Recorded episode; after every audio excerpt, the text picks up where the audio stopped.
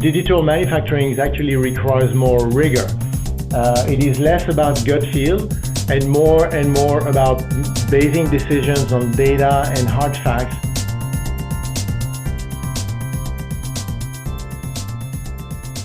So welcome everyone um, to our podcast here today on digital manufacturing from Capgemini. Um, my name is Markus Rossmann. I'm working for CAP for 10 years now and now for, as a program manager for digital manufacturing services. And I'm more than happy to have Pascal today here with me. Um, Pascal? Hi, good morning, Markus. Good morning, everyone, and welcome to our podcast. Um, my name is Pascal Brosset, and I am the CTO for the digital manufacturing domain at the group level in Capgemini. Perfect. Yeah, let's start and see what um, digital manufacturing is about. Let's describe it first in a nutshell, Pascal, huh?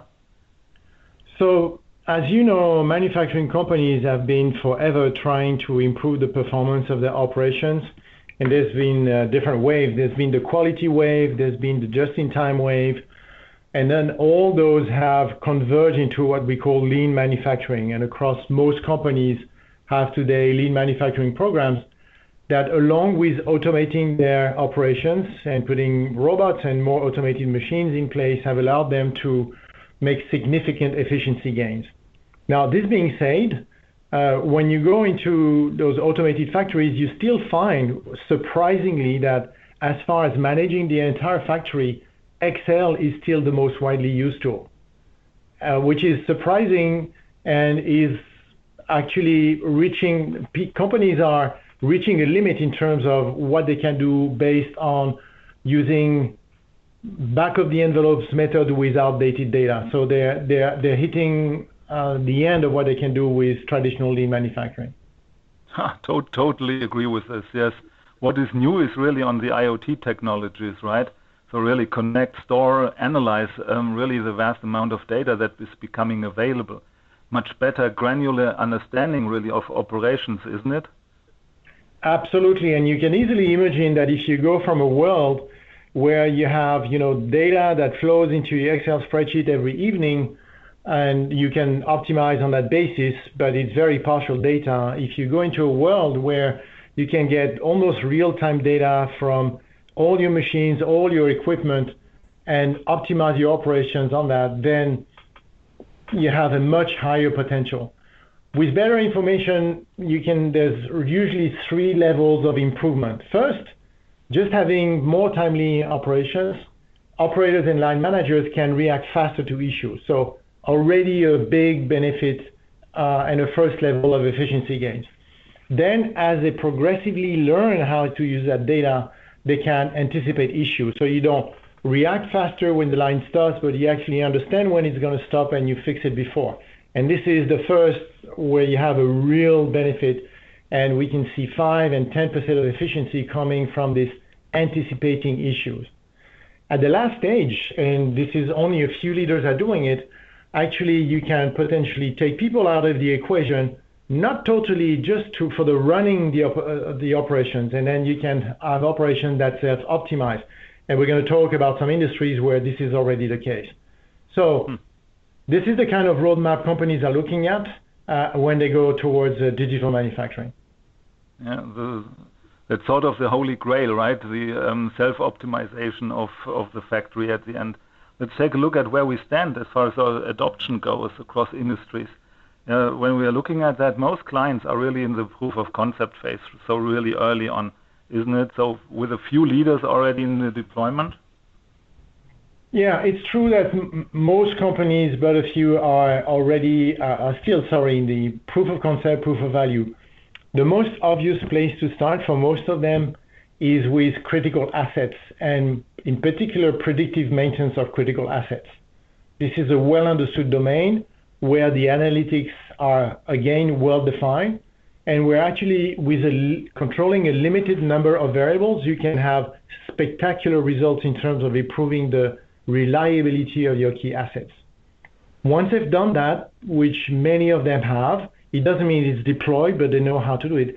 Then they, they move to the next uh, phase, which is trying to optimize not just the asset, but a set of assets together in a process.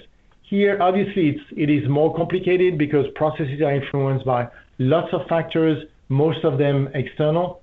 So those projects are usually more complex and involve a fair amount of organizational learning.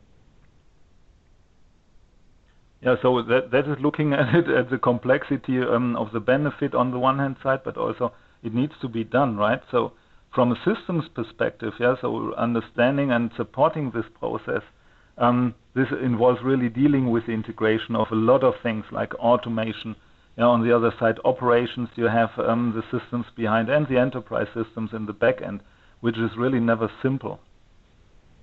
Yeah, absolutely. Um, that's why designing a di- um, digital manufacturing roadmap is always a delicate exercise because it's operations and you can take no risk. You need to be have a very progressive upgrade of your systems. So, and you're really talking about potentially rebuilding the complete stack from shop floor to top floor. So those are very interesting long-term roadmaps, which we get better and better at designing with our customers. Yeah, and and especially concerning it costs a lot of money on the one hand side and a lot of investments. Yeah, so a lot of companies are really have um, significantly investing into this, like um, MES systems, also from the past and also currently. Do uh, do they need to think about replacing those? Certainly not in the short term. This is way too complicated. So what we see is uh, companies actually are looking at what we call parallel architectures. So they have the existing automation, the existing MES that do a good enough job in terms of the basics of scheduling. And what they do is in parallel, they deploy an IoT platform, what is called an IoT platform, that allows them to do all the data part, get some benefits in terms of better understanding the operations, and then afterwards progressively they better integrate between those two stacks, and then they will gradually transfer some functionality from the old stack to the new stack. Again, very interesting uh, exercises, which we get better and better at designing with our customers, which is, again, a progressive, what we call encapsulation of the old architecture with the new IoT architecture. Architecture is, is, is a very, very good point um, Pascal, because architecture is here when we speak about that a lot, about IT and systems. But on the other side, um, if I'm thinking in terms of enterprise architecture, it is also for sure about the business side of the game. Um, the, what is it what we are focusing on there is uh, really the value that is provided on the business side, right? Yeah, absolutely. That goes without saying. And and to get that value, you need to master not only the technology, but there there is a very important change management, evolution of culture. The best technology is not really useful if it doesn't permeate into day-to-day work practices. And not unlike lean manufacturing, very much like lean manufacturing, digital manufacturing actually requires more rigor. Uh, it is less about gut feel and more and more about basing decisions on data and hard facts. And this is not easy for people. Uh, to some extent, they feel threatened into their expertise. They might feel threatened into the initiative they can take, which is needs to be managed. So there is a very important uh, part of this digital manufacturing programs, which is about working on the change management, establishing a culture away from I'm the hero who fixes the issues to a culture of I'm the guy who uses the data to avoid uh, those issues. Yeah, data is, really the, oil and um, the ingredient of how that works. And also it includes new roles um, like, data offices, which are not located at a headquarter in the IT department somewhere, but really on the shop floor in the factory, working day to day with the people on the floor, right? So what reminds me actually is that we don't just focus on the manufacturing of discrete products, yeah, that uh, we have in mind when we speak about shop floor, but also on continuous processes, like in the oil industry, for example. Um, but there are differences in adoption across the industries. Yeah, as, as we said earlier, process industry are usually ahead for a very simple reason. They, they operate very complex integrated assets like refineries, and by definition, they have to integrate the entire uh, value chain. Their efficiency depends on, on, you know, from the oil well to the uh, gas pump, which means they simply could not run their uh, operations without high level of, automation. And you can say that they're already, uh, you know, digital in their core operations, and now they're more investing around the core so lots of work in um, maintenance and uh, field workers and things like that. Then you have the discrete industries with high volume, like automotive, who again now are pretty advanced because they have to. Those are very complex plants to run with lots of complexity, both in the operations and the products.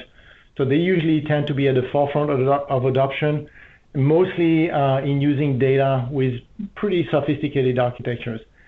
Then you have the industries who, until do until today, could do without it. Uh, to some extent, you can run a consumer good or, or a food and beverage factory with limited level of automation in terms of optimization. So they are late, but they have an advantage, which is their operations are relatively more simple, so they can do faster progress than the other guys and they have less install base. You know, traditionally, they don't have a big MES system, so for them, moving forward, establishing uh, a new architecture is easier. So we might actually see some of them on the forefront of innovation because, again, it is simpler for them. Pascal, I see there is a lot to cover over here, and I'm pretty sure that we haven't covered everything and also scratched some of the surfaces only. Hey, it's really a pleasure chatting with you about digital manufacturing. Same for me. Uh, and yes, we probably need to uh, continue that conversation. There's there's more topics to be discussed. We should go into in detail how different companies go about ad- adopting digital manufacturing. So I'm I'm looking to further interaction either in the next podcast or through social media. All right, which reminds me to, to note, yeah, we are on Twitter and LinkedIn um, to all our listeners. Great to have you there. You can find me actually as Markus Rossmann there. Pascal, your login? My login is very simply Pascal Brosset on both uh, LinkedIn and Twitter. Ah, perfect. So stay in touch with us, um, uh, listeners.